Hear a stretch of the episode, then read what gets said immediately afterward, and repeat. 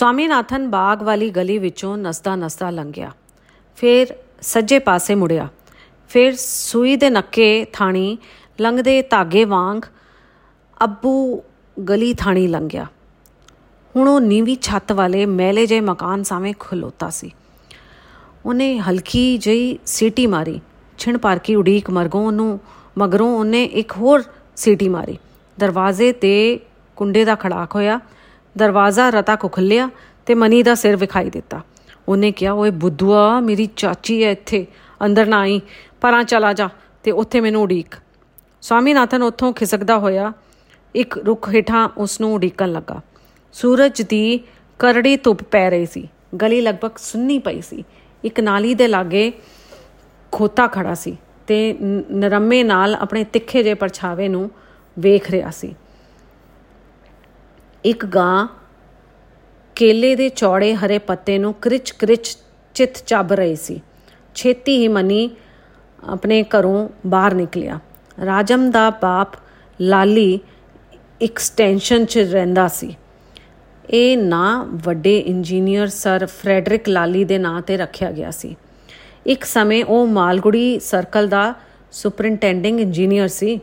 ਇਸ ਬਸਤੀ ਵਿੱਚ 40 ਸਾਫ਼ ਸੁਥਰੇ ਬੰਗਲੇ ਸਨ। ਇਹਨਾਂ ਵਿੱਚ ਜ਼ਿਆਦਾਤਰ ਸਰਕਾਰੀ ਅਫਸਰ ਹੀ ਰਹਿੰਦੇ ਸਨ। ਤ੍ਰਿਚਨਾਪੱਲੀ ਦੀ ਜੋੜ ਸੜਕ ਇਹਨਾਂ ਮਕਾਨਾਂ ਦੇ ਹੀ ਸਾਹਮਣੇ ਉਲੰਘਦੀ ਸੀ। ਬਸ ਕੁਝ ਹੀ ਗਜ ਪਰੇ। ਸਵਾਮੀਨਾਥਨ ਨੇ ਮੰਨੀ ਕਾਬਰੇ ਤੇ ਮੰਨੀ ਕਾਬਰੇ ਜੇ ਉਸ ਛੋਟੀ ਜੀ ਸੜਕ ਤੇ ਸਨ, ਜਿੱਥੋਂ ਰਾਜਮ ਦੇ ਘਰ ਨੂੰ ਜਾਣ ਵਾਲੀ ਮੋਟਰ ਲੰਘਦੀ ਸੀ। ਇੱਕ ਵਰਦੀ ਵਾਲੇ ਪੁਲਸੀਏ ਨੇ ਕੂਕ ਕੇ ਉਹਨਾਂ ਨੂੰ ਰੁਕ ਜਾਣ ਲਈ ਕਿਹਾ। ਉਹ ਤਿੱਖੇ ਕਦਮੀ ਉਹਨਾਂ ਵੱਲ ਆਇਆ। ਸਵਾਮੀਨਾਥਨ ਦਾ ਜੀ ਕੀਤਾ ਕਿ ਪਿਛਾਂ ਮੁੜੀਏ ਤੇ ਇੱਥੋਂ ਸ਼ੂਟ ਵਟ ਜਾਈਏ। ਉਹਨੇ ਮੰਨੀ ਨੂੰ ਵੀ ਮਿੰਨਤ ਕੀਤੀ ਕਿ ਪੁਲਸੀਏ ਨਾਲ ਗੱਲ ਗੱਲ ਕਰੇ। ਮੰਨੀ ਨੇ ਉਹਦੇ ਨਾਲ ਕੁਝ ਅਜਿਹੀ ਸੁਰ ਵਿੱਚ ਗੱਲ ਕੀਤੀ, ਜਿਸ ਵਿੱਚ ਕੁਝ ਬਹੁਤੀ ਲਾਪਰਵਾਹੀ ਚ ਲੱਗਦੀ ਸੀ। ਜੇ ਰਾਜਮ ਘਰ ਵਿੱਚ ਹੈ ਤਾਂ ਅਸੀਂ ਉਹਨੂੰ ਮਿਲਣ ਆਏ ਹਾਂ। ਉਹਨੇ ਸਾਨੂੰ ਬੁਲਾਇਆ ਹੈ। ਪੁਲਸੀਆ ਇੱਕਦਮ ਇੰਨਾ ਮਿਲਾਪੜਾ ਹੋ ਗਿਆ ਕਿ ਹੈਰਾਨੀ ਹੁੰਦੀ ਸੀ। ਉਹ ਉਹਨਾਂ ਨੂੰ ਰਾਜਮ ਦੇ ਕਮਰੇ ਤੱਕ ਲੈ ਗਿਆ। ਮਨੀ ਤੇ ਰਸਵਾਮੀ ਰਾਥਨ ਨੂੰ ਇਹ ਕਮਰਾ ਬਹੁਤ ਵੱਡਾ ਚਾਪਿਆ। ਇਸ ਵਿੱਚ ਕੁਰਸੀਆਂ ਸਨ, ਸੱਚੀ ਮੁੱਚੀ ਦੀਆਂ ਕੁਰਸੀਆਂ। ਇੱਕ ਚੰਗਾ ਵੱਡਾ ਮੇਜ਼ ਸੀ, ਜਿਸ ਉੱਪਰ ਰਾਜਮ ਦੀਆਂ ਕਿਤਾਬਾਂ ਸੁਚੱਜ ਨਾਲ ਸਜਾਈਆਂ ਹੋਈਆਂ ਸਨ। ਮੇਜ਼ ਉੱਪਰ ਕੜੀ ਸੀ, ਇਹਦਾ ਉਹਨਾਂ ਉੱਪਰ ਸਭ ਤੋਂ ਜ਼ਿਆਦਾ ਪ੍ਰਭਾਵ ਪਿਆ। ਇੰਨਾ ਛੋਟਾ ਜਿਹਾ ਮੁੰਡਾ ਤੇ ਉਹਦੇ ਕੋਲ ਕੜੀ ਉਹਦਾ ਪਿਓ ਤਾਂ ਕੋਈ ਅਲੋਕਾਰ ਬੰਦਾ ਹੀ ਹੋਏਗਾ। ਛੇਤੀ ਰਾਜਮ ਆ ਗਿਆ। ਉਹਨੂੰ ਪਤਾ ਲੱਗ ਚੁੱਕਾ ਸੀ ਕਿ ਉਹਦੇ ਯਾਰ ਉਹਨੂੰ ਉਡੀਕ ਰਹੇ ਹਨ। ਉਸ ਨੂੰ ਚੰਗਾ ਲੱਗਿਆ ਕਿ ਉਹ ਕੁਝ ਮਿੰਟ ਉਹਨੂੰ ਉਡੀਕਦੇ ਰਹਿਣ, ਕਿਉਂਕਿ ਉਹਨੇ ਆਪਣੇ ਪਿਤਾ ਨੂੰ ਵੀ ਐਦਾਂ ਹੀ ਕਰਦਿਆਂ ਵੇਖਿਆ ਸੀ। ਸੋ ਕੁਝ ਮਿੰਟ ਨਾਲ ਲੱਗਦੇ ਕਮਰੇ ਵਿੱਚ ਖਲੋਤਾ, ਆਪਣੇ ਨਾਉ ਟੁਕਦਾ ਰਿਹਾ। ਜਦੋਂ ਉਸ ਪਾਸੋਂ ਬਹੁਤ ਚਿਰ ਆਪਣੇ ਯਾਰਾਂ ਨਾਲੋਂ ਅਲੱਗ ਨਾ ਰਿਹਾ ਗਿਆ, ਤਾਂ ਉਹ ਫਿਰ ਉਹਨਾਂ ਕੋਲ ਆ ਗਿਆ। ਜਦੋਂ ਉਹਨੇ ਵੇਖਿਆ ਕਿ ਉਹਦੇ ਯਾਰ ਕਮਰੇ ਵਿੱਚ ਖਲੋਤੇ ਹੋਏ ਹਨ, ਤਾਂ ਉਹਨੇ ਕੂਕ ਕੇ ਕਿਹਾ, ਬੈਠੋ ਭਈ ਯਾਰੋ, ਬੈਠ ਜਾਓ। ਕੁਝ ਹੀ ਮਿੰਟਾਂ ਵਿੱਚ ਉਹ ਉਲੀਆਂ ਪੱਲੀਆਂ ਮਾਰਨ ਲੱਗ ਪਏ। ਉਹ ਆਪਣੇ ਉਸਤਾਦਾਂ, ਹਮਜਾਤੀਆਂ, ਉਹਨਾਂ ਦੇ ਮਾਪਿਆਂ, ਖਿਡੌਣਿਆਂ ਤੇ ਖੇਡਾਂ ਦੀ ਚਰਚਾ ਕਰ ਰਹੇ ਸਨ। ਰਾਜਮ ਉਹਨਾਂ ਨੂੰ ਇੱਕ ਅਲਮਾਰੀ ਕੋਲ ਰਹਿ ਗਿਆ। ਅਲਮਾਰੀ ਦੀ ਉਹਨੇ ਚੌਪਟ ਖੋਲ ਦਿੱਤੀ। ਇਸ ਵਿੱਚ ਬੜੀਆਂ ਹੈਰਾਨ ਕਰਨ ਵਾਲੀਆਂ ਚੀਜ਼ਾਂ ਸਨ। ਛੋਟੀਆਂ ਰੇਲ ਗੱਡੀਆਂ, ਮੋਟਰ ਕਾਰਾਂ, ਚਾਬੀ ਵਾਲੇ ਖਿਡੌਣੇ, ਇੱਕ ਜਾਦੂਈ ਲਾਲਟੇਨ ਤੇ ਸਲਾਈਡਾਂ, ਬਹੁਤ ਸਾਰੀਆਂ ਵੱਡੀਆਂ ਵੱਡੀਆਂ ਮੂਰਤਾਂ ਵਾਲੀਆਂ ਕਿਤਾਬਾਂ ਤੇ ਸੈਂਕੜੋ ਹੀ ਹੋਰ ਚੀਜ਼ਾਂ, ਵਸਤੂਆਂ। ਜਿਸ ਚੀਜ਼ ਨੇ ਮਨੀ ਦਾ ਧਿਆਨ ਸਭ ਤੋਂ ਵੱਧ ਖਿੱਚਿਆ, ਉਹ ਸੀ ਹਵਾਈ ਬੰਦੂਕ, ਜੋ ਇੱਕ ਨੁਕਰੇ ਪਈ ਸੀ। ਰਾਜਮ ਨੇ ਉਹਨਾਂ ਨੂੰ ਆਗਿਆ ਦੇ ਦਿੱਤੀ ਕਿ ਜਿਸ ਵੀ ਚੀਜ਼ ਨੂੰ ਚਾਹੋ, ਆਪਣੇ ਹੱਥਾਂ ਵਿੱਚ ਲੈ ਕੇ ਵੇਖੋ, ਚਾਖੋ। ਕੁਝ ਹੀ ਮਿੰਟਾਂ ਵਿੱਚ ਸਵਾਮੀਨਾਥਨ ਕਮਰੇ ਵਿੱਚ ਇੱਧਰ ਇੱਕ ਇੰਜਨ ਚਲਾਈ ਫਿਰਦਾ ਸੀ। ਮੰਨੀ ਇੱਕ ਕਮਾਨ ਚੋਂ ਇੱਕ ਤੋਂ ਬਾਅਦ ਦੂਸਰਾ ਤੀਰ ਚਲਾਉਂਦਾ ਚਲਾਉਂਦਾ, ਅੱਕ ਗਿਆ। ਤਾਂ ਉਸਨੇ ਬੰਦੂਕ ਫੜ ਲਈ ਤੇ ਸਿੱਕੇ ਦੀਆਂ ਗੋਲੀਆਂ ਨਾਲ ਫਰਨੀਚਰ ਨੂੰ ਉਲਟ-ਪੁਲਟ ਖਿਲਾਰ ਦਿੱਤਾ। ਕਿਉਂ ਬਈ? ਤੁਹਾਡੇ ਵਿੱਚੋਂ ਕਿਸੇ ਨੂੰ ਭੁੱਖ ਲੱਗੀ ਹੈ? ਰਾਜਮ ਨੇ ਪੁੱਛਿਆ। ਨਹੀਂ, ਉਹਨਾਂ ਸੰਗਦੇ ਸੰਗਦੇ ਕਿਹਾ। ਹਾਈ ਹਾਈ ਰਾਜਮ ਨੇ ਆਵਾਜ਼ ਦਿੱਤੀ। ਇੱਕ ਪੁਲਸੀਆ ਕਮਰੇ ਵਿੱਚ ਦਾਖਲ ਹੋਇਆ। ਜਾਓ, ਖਾਨਸਾਮੇ ਨੂੰ ਕਹੋ ਕਿ ਤਿੰਨਾਂ ਜਣਿਆਂ ਲਈ ਕਾਫੀ ਤੇ ਕੁਝ ਖਾਣ ਪੀਣ ਦਾ ਸਮਾਨ ਲੈ ਕੇ ਆਵੇ। ਜਿਸ ਸਹਿਜ ਭਾ ਤੇ ਅਫਸਰਾਨਾ ਅੰਦਾਜ਼ ਨਾਲ ਉਹਨੇ ਪੁਲਸੀਏ ਨੂੰ ਸੰਬੋਧਨ ਕੀਤਾ, ਉਸ ਨਾਲ ਦੋਸਤਾਂ ਨੂੰ ਹੈਰਾਨੀ ਵੀ ਹੋਈ ਤੇ ਦੋਸਤ ਲਈ ਇੱਜ਼ਤ ਵੀ ਵਧੀ।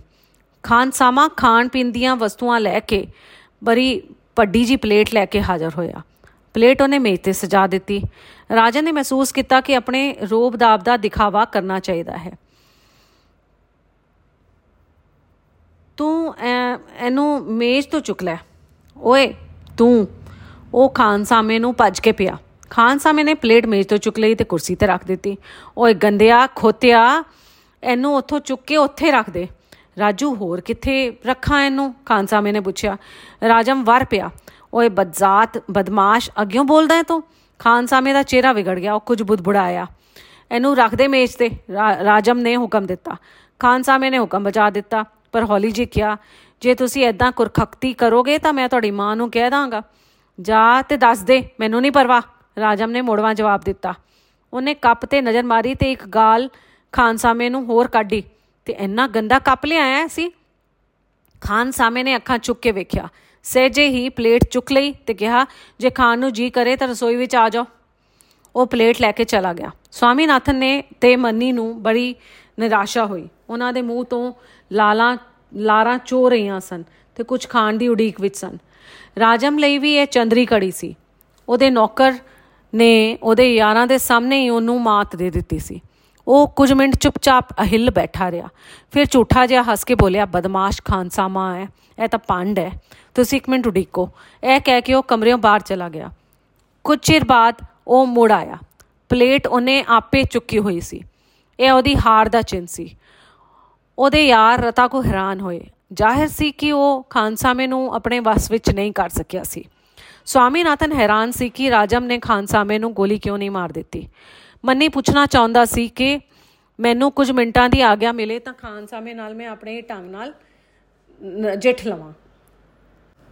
ਪਰ ਰਾਜਮ ਨੇ ਉਹਨਾਂ ਦੀ ਤੁਕਤੁਕੀ ਇਹ ਕਹਿ ਕੇ ਦੂਰ ਕਰ ਦਿੱਤੀ ਕਿ ਇਹ ਕੁਝ ਮੈਨੂੰ ਹੀ ਲਿਆਣਾ ਪਿਆ। ਖਾਨਸਾਮਾ ਗੁਸਤਾਖ ਸੀ। ਮੈਂ ਉਹਨੂੰ ਐਸੀ ਲੱਤ ਮਾਰੀ ਕਿ ਰਸੋਈ ਵਿੱਚ ਬੇਹੋਸ਼ ਪਿਆ ਹੈ ਉਹ।